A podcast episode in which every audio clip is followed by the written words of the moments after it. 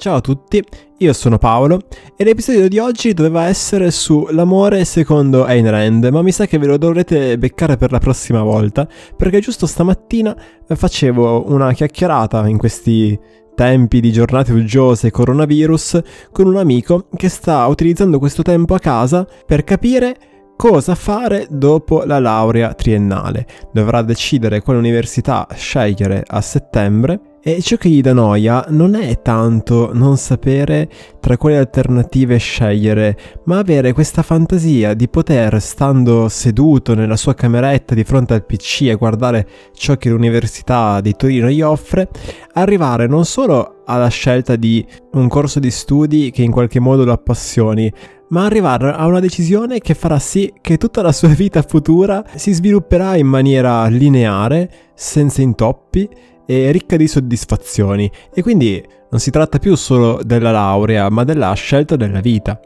E ciò che mi ha in un certo senso triggerato, e un giorno riuscirò a non farmi più triggerare, ma quel giorno non è oggi, è il sentirmi dire tu sei fortunato ad aver capito fin dal principio che cosa volevi fare. E la mia risposta a questo tipo di affermazione è ma vai a cagare. E vediamo di argomentarla un po' meglio. Allora, innanzitutto vi è una grande differenza tra quello che è il razionalismo e quella che è la razionalità.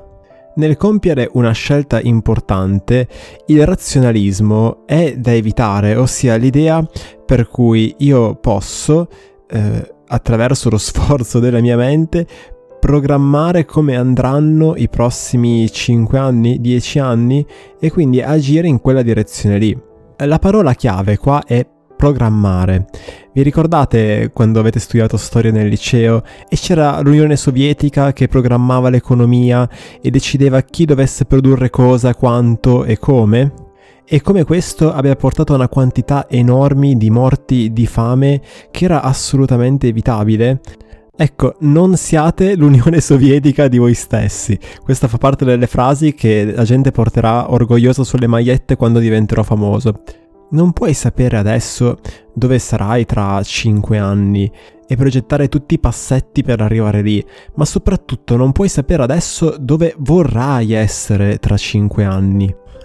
E questo è importante perché se tu decidi di intraprendere una strada, che so, quella di eh, studiare medicina per diventare medico, e eh, fallisci nell'acquisire tutte quelle informazioni che ti fanno dire che forse questa non è la strada giusta per te, non è quella che ti porterà ad essere felice nella vita, che forse, non lo so, l'hai fatto per far piacere ai tuoi genitori più che a te stesso, per il prestigio sociale che quel titolo avrebbe comportato se fallisci pre- nel prestare attenzione a tutti quei segnali che ti fanno capire se stai andando o meno nella direzione giusta e soprattutto come aggiustare il tiro, allora tu sei vittima di un'idea di come dovresti essere, sei vittima di un'ideologia e questo è pericoloso, questo sì che potrebbe portarti al disastro nel futuro. Come dice Chuck Palahniuk nel suo Fight Club, se fallisci nel definire che cosa vuoi ti ritrovi con un sacco di cose che non vuoi.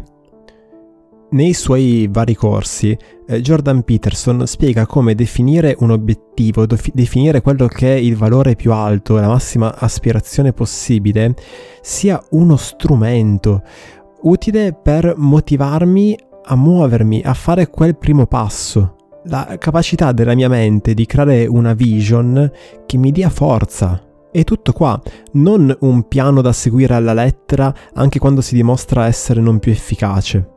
La razionalità, infatti, è cosa ben diversa, razionalità intesa come la, intende ad esempio la, la Rand, ed è la capacità di utilizzare tutte le informazioni che io possiedo in questo momento, la mia conoscenza di me stesso, la mia conoscenza delle mie capacità e dell'ambiente che mi circonda, per prendere la miglior decisione di cui sono capace adesso conscio del fatto che non sarà la miglior decisione in assoluto, ma la migliore possibile per quelle che sono le mie possibilità ed in base ai risultati che otterrò potrò di volta in volta fare meglio. E mi rendo conto che questa prospettiva fa anche in un certo senso paura. Lo fa perché è come dire che qualunque decisione tu prendi ha un rischio e che in fondo in fondo non puoi non sbagliare, non puoi fare giusto in maniera totale, in maniera completa. Puoi solo, per dirla con Mark Manson, sbagliarti di meno ogni volta. Ed è normale, mi viene da dire profondamente umano, eh, desiderare che ci sia un modo di evitare totalmente questo rischio. Però, per dirla con Taleb il suo antifragile, è un desiderio pericolosissimo questo, perché ti toglie l'unica possibilità che hai di prendere sul serio quest'unica possibilità di stare al mondo che è la tua esistenza. È un sogno, quello di rinunciare a qualunque rischio, che ha un prezzo enorme ed è il prezzo della tua libertà. Essere presenti alla conseguenza di ciò che si è fatto, le conseguenze del proprio agire, è l'esperienza stessa di stare al mondo, è esserne proprietari ed è il modo per avere quei feedback necessari ad agire meglio di volta in volta in un mondo che cambia continuamente con te. E questo è, per dirla con Taleb, diventare antifragili. È crescere attraverso l'esposizione all'ignoto, al caos, al rischio.